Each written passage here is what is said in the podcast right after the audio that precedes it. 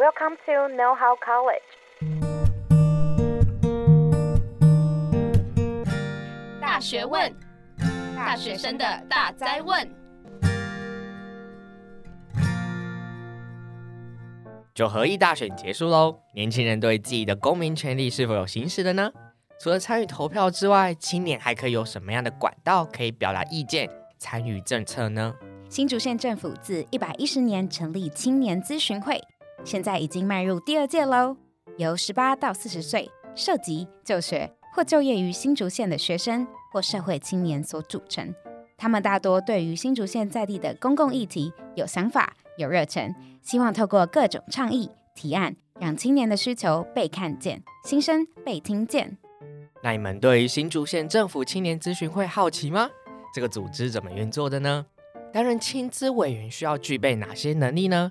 欢迎收听由新竹县政府教育局所制作的 Podcast 节目《Let's Talk 大学生》的第三十集，由现任的青资委员现身分享过去他两年的成长与经历。欢迎回来，《大学问》大学生的大哉问，我是主持人 Iris。当你想送朋友一个独一无二的手工礼物时，你会送什么呢？四言会或许是一个好选择。不但可以为个人专属特质，还可以表现出对方当时的心情，甚至描述一个故事。如果你上网搜寻，也会发现越来越多的创作者在网络上分享自己的四言会创作，并以此为职业。但四言会究竟是什么呢？想尝试四言会的大学生们，在创作前又应该具备什么样子的能力？该怎么做才能做出有个人特色的四言会作品呢？本集节目，我们将借由访问街头故事的李白，带大家一起来了解四言会创作。我们在访问开始前，先让我们的来宾自我介绍一下吧。嗨，大家好，我是街头故事创办人李白，我是一名插画家。我平常以收集陌生人的故事为创作的灵感。那在 IG 上面经营的社群叫做街头故事，那顾名思义就是收集街头巷尾陌生人的故事。哦，非常开心，李白今天能来到大学问跟我们聊聊。既然今天的主题是四言会，那我就先来跟大家介绍什么是四言会吧。网络上面搜寻到的资料，四言会就是以绘画的方式，将人物的长相、心情与特色等因素结合成一个肖像画。那这种创作类型呢，其实来自于日本，近年也非常流行在台湾及其他地区。就像我也曾经看过我周遭的一些朋友创作四言会。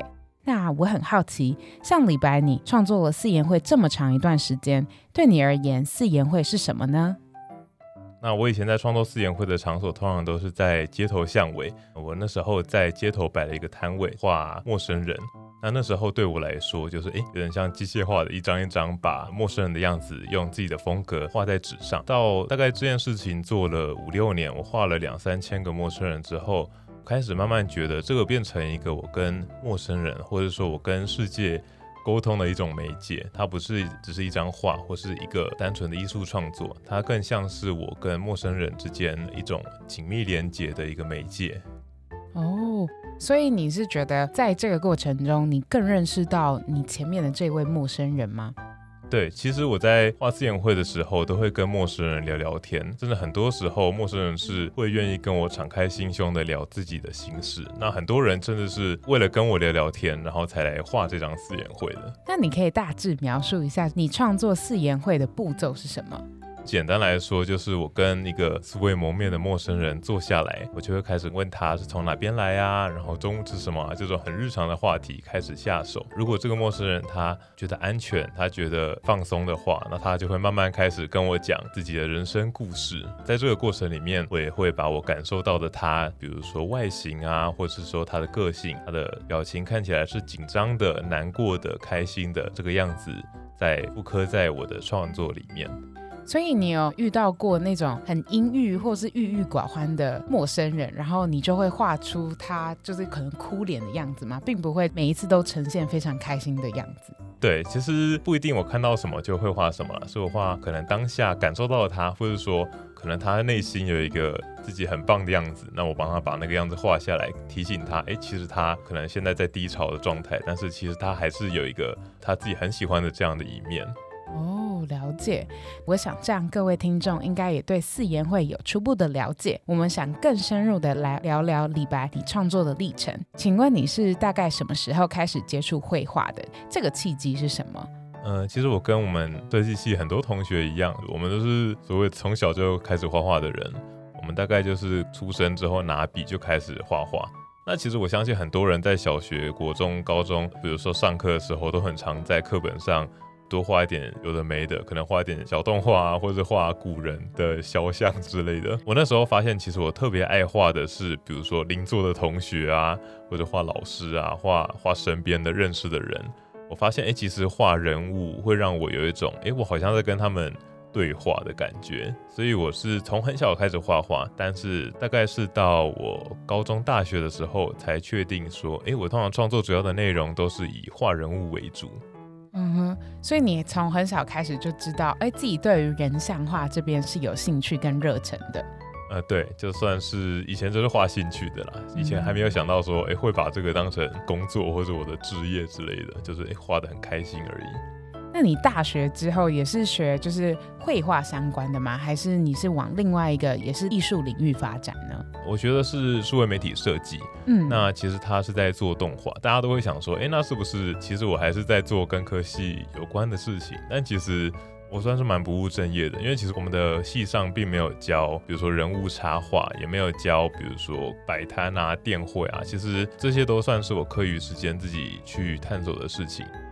那你觉得在大学这几年里面带给你最深的影响是什么？因为后来跟你所做的职业有所不同嘛，所以你会觉得说，哎，那当初这四年好像会有点白费吗？还是你觉得其实让你获得了更多的东西？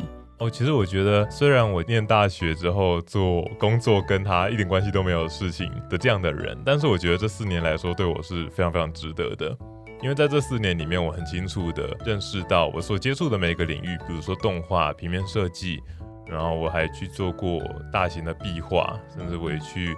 练习当过可能配音的工作，其实我在戏上或是课余的时间去摸过很多很多的领域，但是在这四年里面，我很清楚的发现我对这些领域都不太擅长，或是不太喜欢。嗯，然后说或者是说，哎，做过之后觉得这个产业可能并不是我真的想要的。但是我很幸运的是，我在这四年之后找到自己现在最喜欢的工作形态跟工作内容。但是就融合了这四年我学到的这些各种杂学，那都现在都整合在我现在的工作里面。那你可以稍微描述一下，比如说呃哪一些的杂学，然后应用到你现在的工作里面。其实就像是刚才有提到一个配音是，呃那时候其实我有想要成为配音员，当然这个又是跟一个跟我的戏上一点 关系没有的事情。嗯，那。虽然那个时候我觉得，诶，这个产业的形态可能并不适合我，就是直接投入到里面。但是，呃，在那段过程里面，我学到的一些，比如说配音的技巧，或是一些实务的经验，都，比如说我现在在剪影片，我现在在录制声音的节目的时候，诶，可能会想起来以前学过的一些经验。比如说那时候我学了平面设计，我去当了美编啊，去当了杂志社的小编。那之后其实我都没有在做这件事情。但是在我现在在社群上做创作的时候，我可以用以前学过的设计的基础来做一些排版啊，或者让我的一个文宣它是好读的、好阅读、好好让人接收的。哦，那这样听起来，你大学也尝试过非常多的东西耶？你会觉得说每一个你走过的路都是你现在的一些养分？对，应该说，其实我试着尽量让我所走过的路不要白费。对，就尽量都把我以前。学到的都用到我现在创业的会用到的所有事情。其实，当然，我觉得很多时候大家会觉得自己在走冤枉路，但是其实你回过来看，很多经验或是很多技能是真的是你现在你找到一些方法是可以套用到里面的。刚刚有提过说，哎，你当过配音员啊，你也画过壁画，然后你也做过一些杂志的小编。你怎么确定，就是到底什么契机让你确定说，哎，你想要往人像插画这边做前进？其实我没有一个契机是觉得，哦，好，我就是开始画人像插画好了。或很多同学或是我的朋友，他们会有一个 moment 是觉得，哎，就是这个了。对啊，对啊，对对对，我也以为你有这个 moment。那我的话是人像插画跟。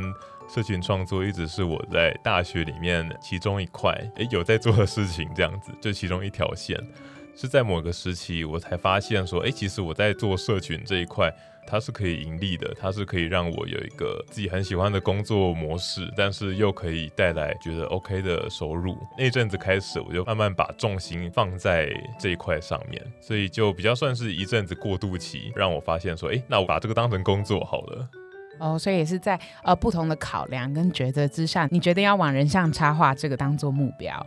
对，其实有很多因素啦。那那个时候是本来上一份职业是要当动画师，然后那个动画师的算是面试吧，我算是把它搞砸了。所以在就是有点心灰意冷之下，呃，我开始做一些社群创作，就发现哎，好像这条路行得通。所以我觉得是很多很多的成功跟失败才。会让你找到就是你真的想做的事情哦。这样让我想到，好像就有一句话，他说：“其实你现在在走的路，其实它像一块布，它是每一个一条一条线这样交织而成的，并不是好像你选了那一条线，然后你就会往这个方向直直前进。”对，就包括我可能现在现在在做一个，大家会觉得说：“哎，把兴趣当饭吃，把梦想当成工作。”但是，哎，说不定我三年后、五年后又在做不一样的事情。那说不定我现在在做的事情。也只是一个过程而已。那回到人像画作的部分，想问一下李白，你当初是什么契机让你开始在街头画人像、做四言会创作的呢？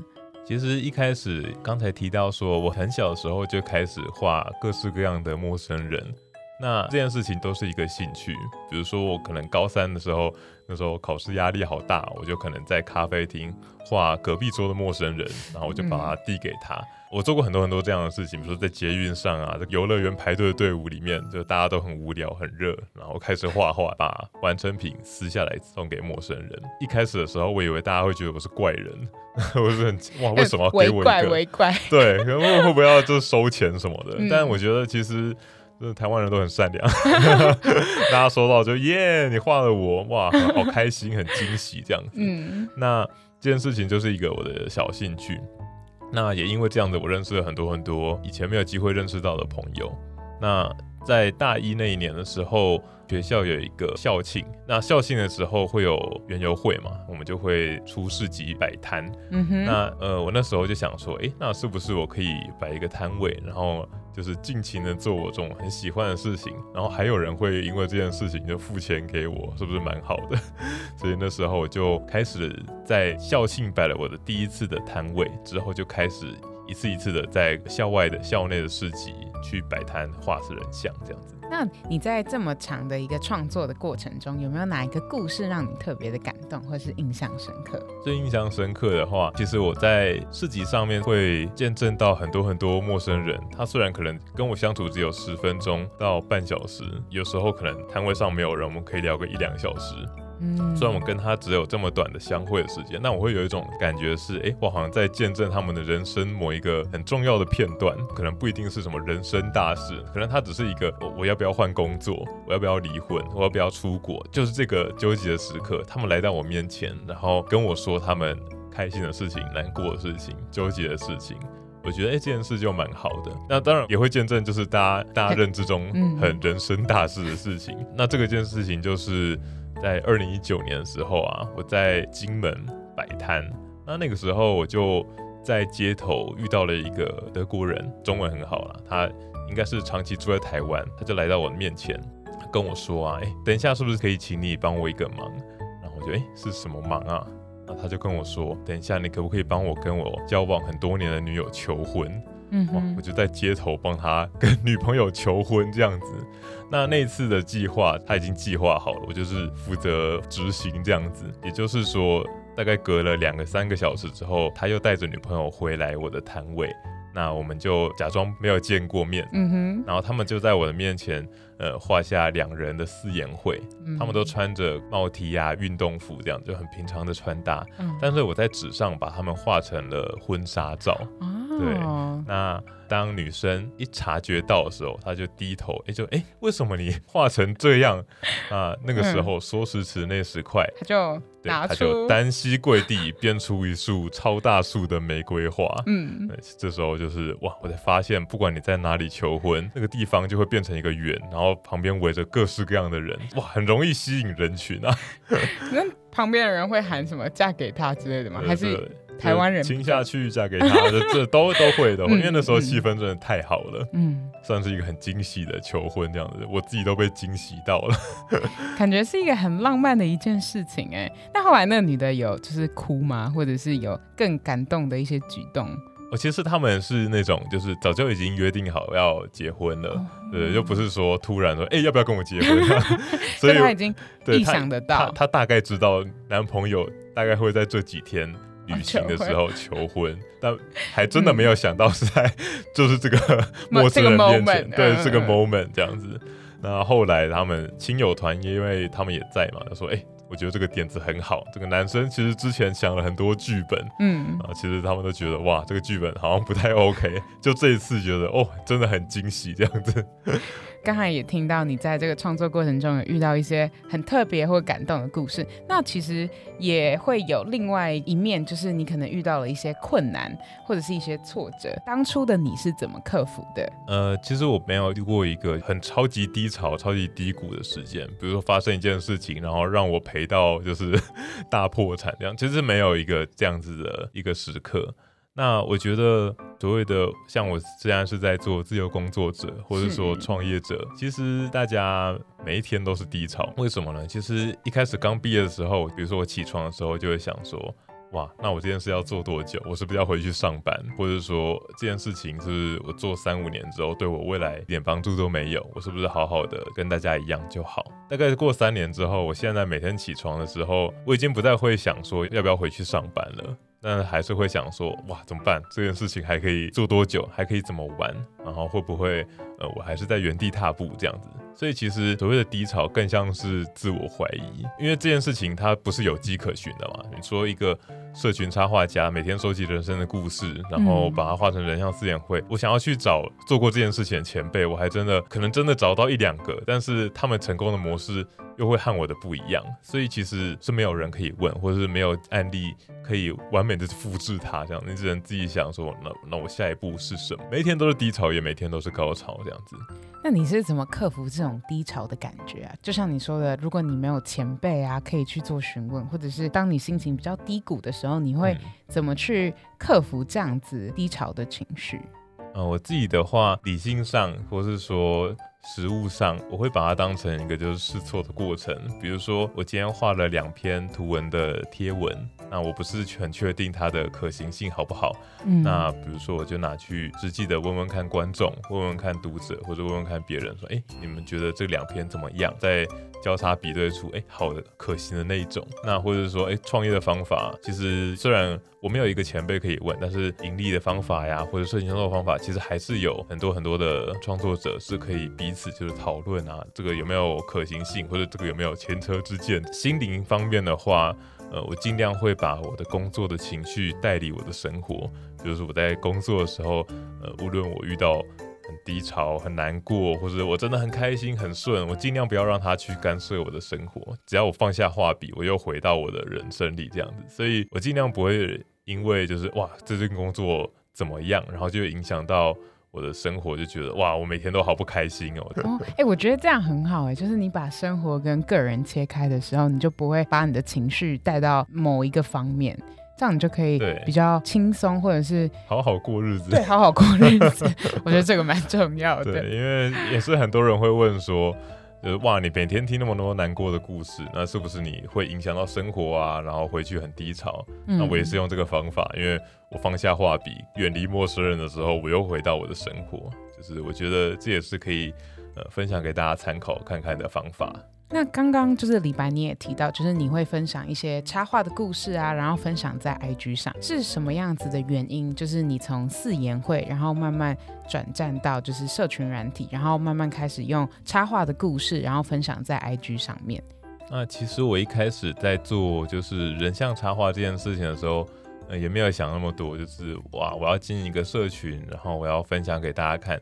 也都没有，单纯的一直输入，就是听陌生人的故事，然后听了觉得很开心，然后偶尔可喝酒的时候跟朋友讲一下说，说哇，我听了什么故事，哎，分享给你这样子，嗯嗯，就是很很单纯这样子。到某个时期之后，我开始用 IG，那那时候我就是想说，哎，大家都在经营，比如说自己个人品牌，那我也开始丢我的作品上去好了。但是一开始我丢的心态就是蛮笨的，就是把它当成作品集，有图就丢上去。嗯，我在上面看到很多很多的前辈或者很多的案例，是他们真的可以用社群来做一点说有影响力的事情，或者说可以让他们赖以为生。我开始好奇说，哎，为什么我不行？为什么我把图丢上去？或是我偶尔还是会写一些可能自己的想法，诶，为什么就是没有人来看？那也是之后我开始慢慢找方法，才慢慢的把社群当成一个很重要的平台。主要是因为一开始只是经营作品集嘛，但是之后真的在经营的过程里面得到很棒的回馈，所以我才认真觉得说，哇，既然有人可以从这些话里面得到一些能量，好了，那我是不是再分享给？就把你的影响力就是扩大扩大出去这样啊，了解。那你当初决定啊，就是你要投入这个插画产业时啊，对。那你身边周遭的人他们的反应是什么啊？因为你可能本来是动画出来的嘛，那可能就是呃进入一个产业，然后可能会有稳定的一个工作。那相对来说，就是进入这个插画产业当一个自由工作者，好像相对来讲，在世俗的眼光下，就会觉得哎，好像不是那么的稳定哎。对。那那那时候你的家人啊或者朋友他们给你的这个反应是什么？一开始其实大概前几年的时候，我家人都不知道我在干嘛，就是每天都躲在房间里画图，然后偶尔跑出去带着一个行李箱，然后回来很累，不知道我到底在做什么。那朋友的话不太知道。那那个时候，因为我是把我的这个专案当成我的毕业专题在做的，那那个时候其实同学跟老师并不是很看好这件事情，因为照理来说啦，我们应该是要做一个游戏或者做一个动画，以我们系上来说是。但是我那时候说，哎、欸，那个教授，我想要做插画，然后我想要嗯收集很多很多陌生人的故事，然后想，哎、欸，这是什么？对，所以其实一开始是不会看好的，那我会说服自己说。诶，其实每个人都走的路都不一样，他只走过他认识的那条路。那我现在要走一条可能大家不太熟悉的，我也只能靠自己去熟悉它。嗯，那我觉得你很勇敢哎，你身边的人都走不一样的路，或是学长姐都是走同一条路的时候，你愿意尝试到另外一条路，我觉得是一件非常勇敢的事情。在成名的这条路上啊，可能你会遭受到不同的批评，有可能是来自 IG 的不熟悉你的陌生人啊，或者是不了解你的人，那你是怎么应对的？一开始都不会有这些声音啦。一开始虽然刚才提到说，哎，老师同学看不懂，或者觉得说，哇，这个东西没有搞头，但是。其实这也不是很负面的东西。大概在经营的前大概一年半两年里面，几乎所有读者都是一片好，大家都说哇，好棒哦，看到这个好疗愈心灵，有这个东西太棒了。嗯，因为那时候都还是很小众的阶段嘛，虽然现在可能还是偏小众，但是那时候可以有更 更更小更小众一点点。对对对，到某个时间点之后啊，开始慢慢出现很多的，有没有很多啊？就是。一阵一阵的会有一些负评，或是说他会留一些就是哦超级奇怪的言论。呃，我看了，如果是对我的话，我可能会想一想，哎，我可能哪里做的没有到很好。但是有很多很多的会是在批评我的客人，所以那时候我就会有个道德难题是：哇，这些陌生人都是很相信我才让我把故事分享出来。那现在出现很多网络上的酸民，或者有一些。嗯 有些可爱的读者，那他们就开始攻击，或是说批评我的客人的作为或者想法。我开始就是会觉得，哇，好像那该怎么办？这样子也是花时间慢慢跟这些人相处啦，必须要找到跟他们沟通的方法。也到后面，我就开始研发出一种贴文的形式。这种事情很多人在做了，但我的方法就是图文版的，跟酸民对话。什么什么什么意思？比如说有人他说。哇，我我我看这些图文都很开心，但我真的不想看到你的脸，我看到你的脸就让我想吐之类的。然后我就 po 了一张自拍照，说：“哎，怎么样，吐光了吗？”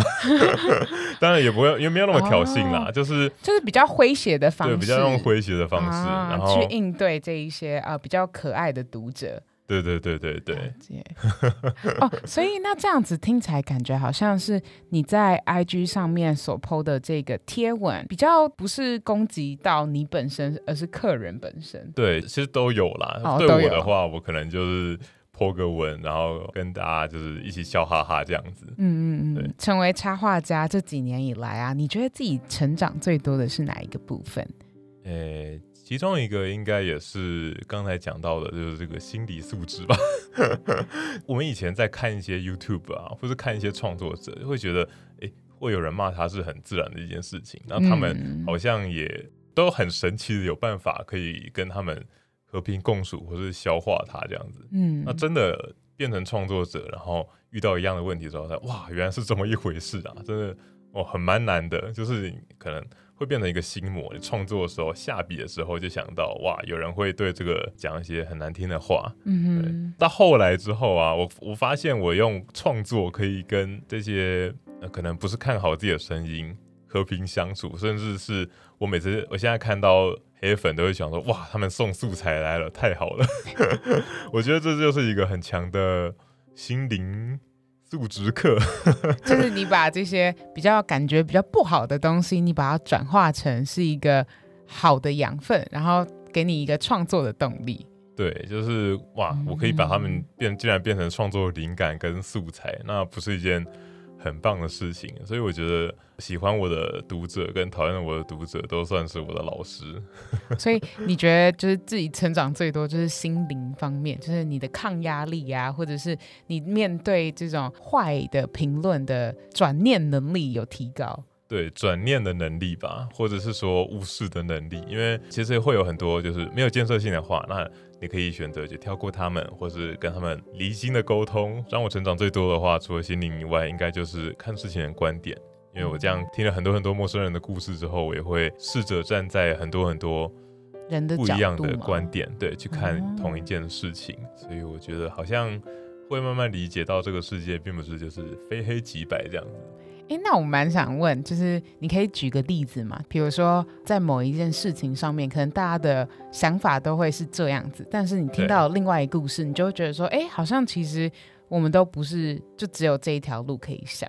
其实最好举的例子就是来到我面前讲故事的人啊，大概有呃一半左右都是讲感情烦恼。那，呃，感情烦恼里面。就最常出现的大概就是劈腿吧，然后大家听到劈腿就哇，罪该万死，好可恶这样之类的。嗯、但是劈腿这件事情，通常状况会有三个人嘛，被劈腿的人、劈腿的人和小三。小三对，对，那这三个人的故事我都听过很多，所以听过之后会觉得说哇，有些人不知情变成小三啊，有些人不知情劈了腿，不知情被劈腿。听完之后我会觉得好像不是，就这个人就好可恶，这个人就是罪该万死。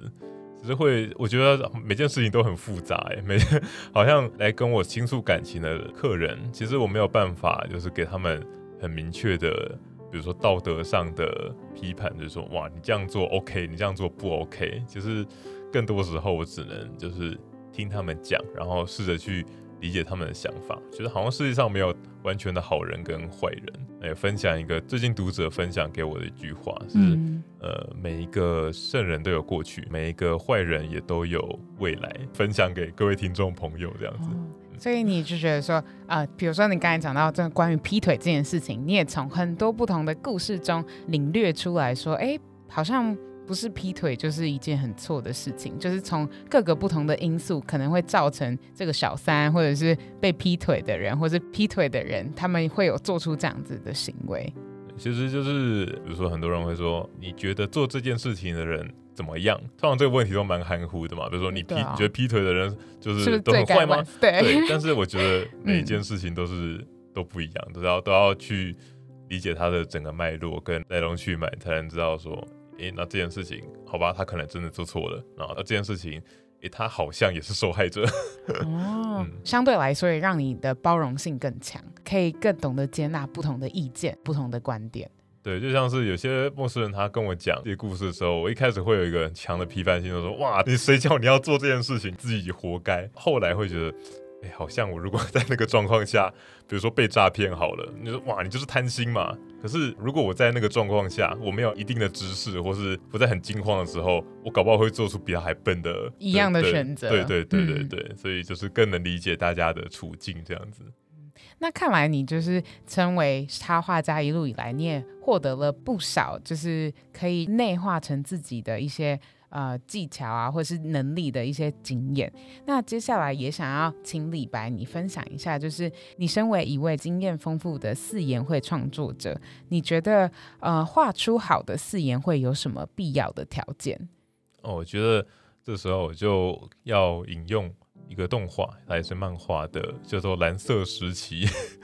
他的名言叫做：“对自己越诚实的人，就画得越好。”那我觉得在画四言会也是一样的。这个陌生人完全的，他对你敞开心房，那你也愿意去倾听他，然后包容他的故事跟情绪的时候，我觉得我就越能够把这张图画得越像他。这个像不是说他的眉毛、他的鼻子角度一模一样，而是这个人他会对这张画感到认同。他会觉得，哎，我在这个时刻捕捉了当下的他。这件事跟拍照有一点点像的是，我们可能都会很想要抓住某个瞬间的自己。我们在可能人生过程里面可能会犯错，做后悔的事情，让自己走到一个就是自己不喜欢的阶段。我们可能会开始怀念某一个瞬间的自己。那我觉得这件事情就是跟摄影师一样，我想要捕捉大家想要留住的那个瞬间。所以我觉得。对自己诚实，就是一个把四眼会画好的方法。说一个故事好了。好啊，好啊。那其实我觉得四眼会这件事情，这个创作啊，其实大家都会直觉的是，哎，我要把它画的很像，嗯，然后让他看得出来，哦，我在画它，然后画的很美。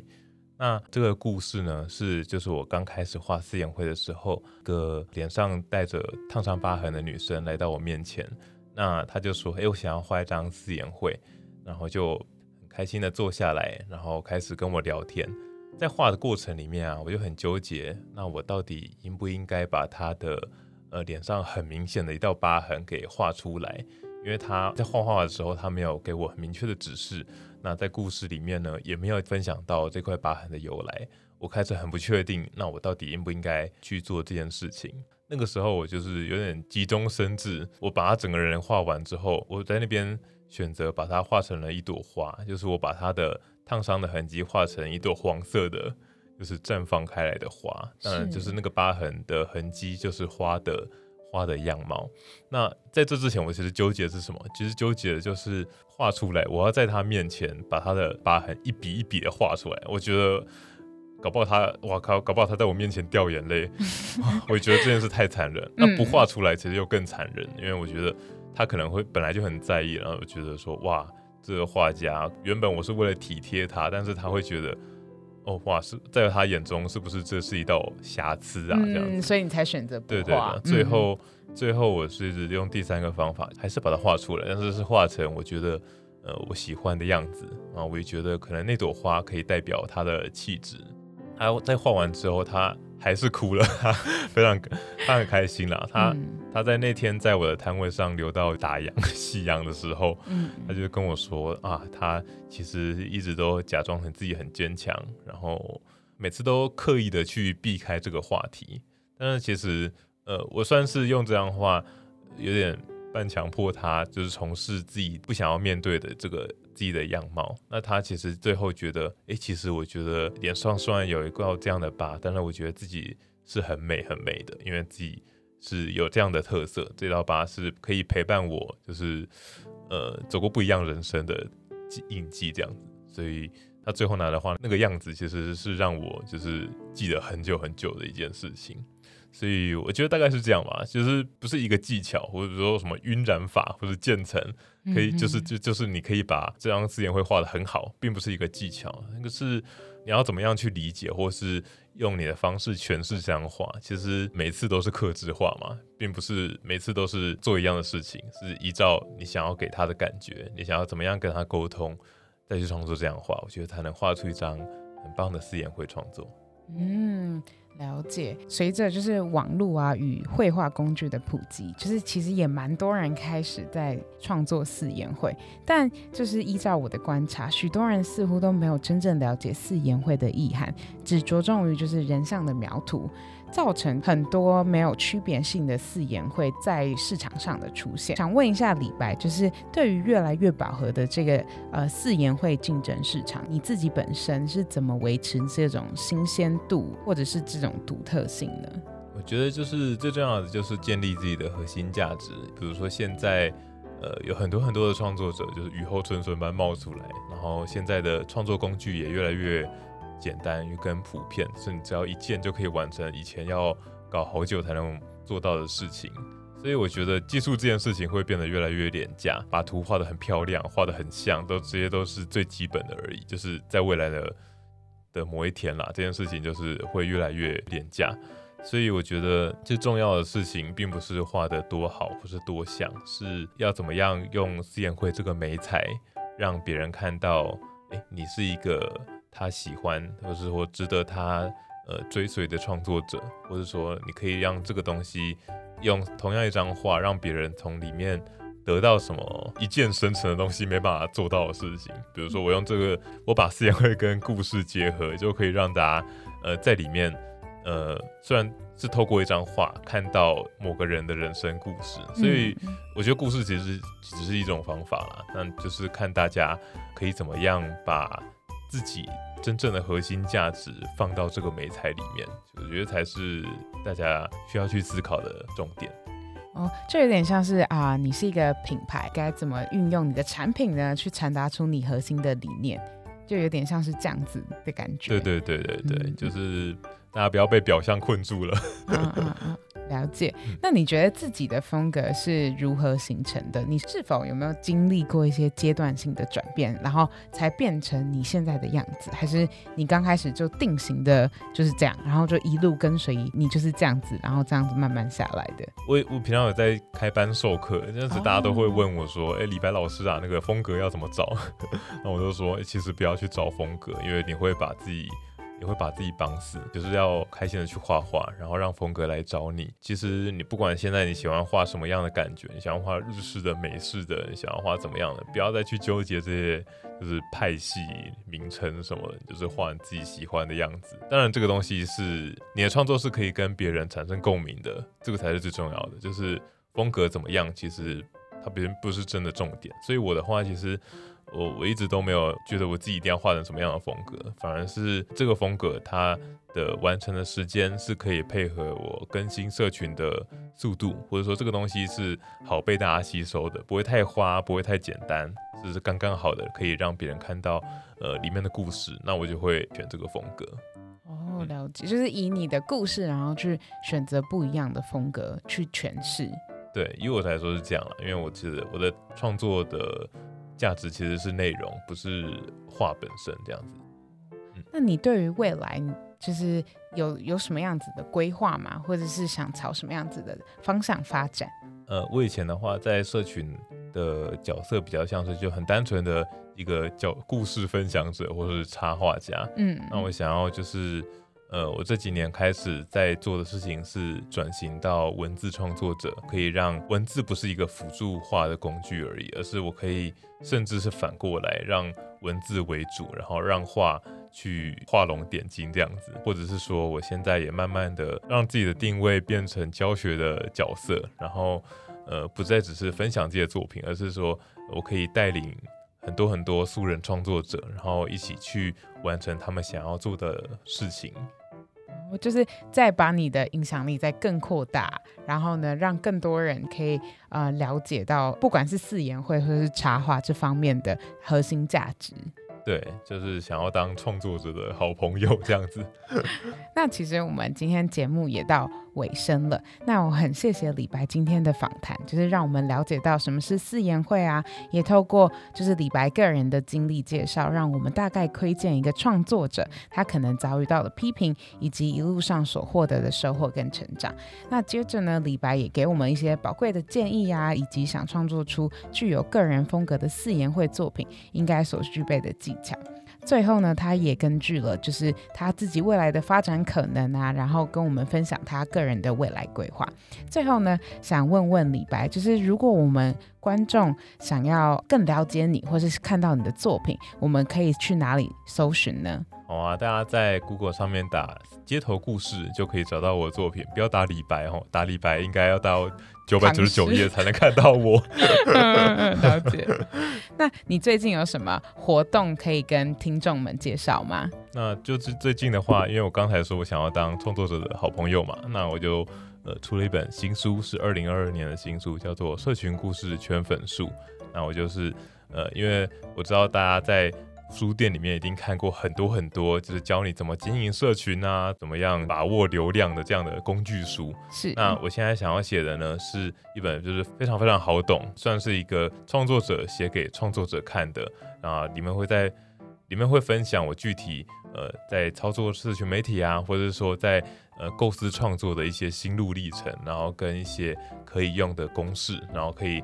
大家，如果你想要在社群上面就是发光发热，或者说让你的创作被更多人看到的话，那就可以参考看看，就是我在里面分享的方法，叫做社群故事圈粉术。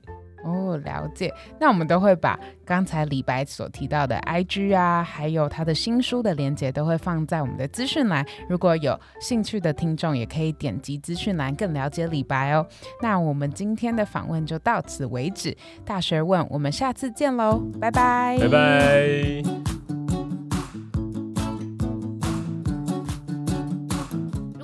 今天的节目内容，欢迎到大学问 IG 追踪支持我们。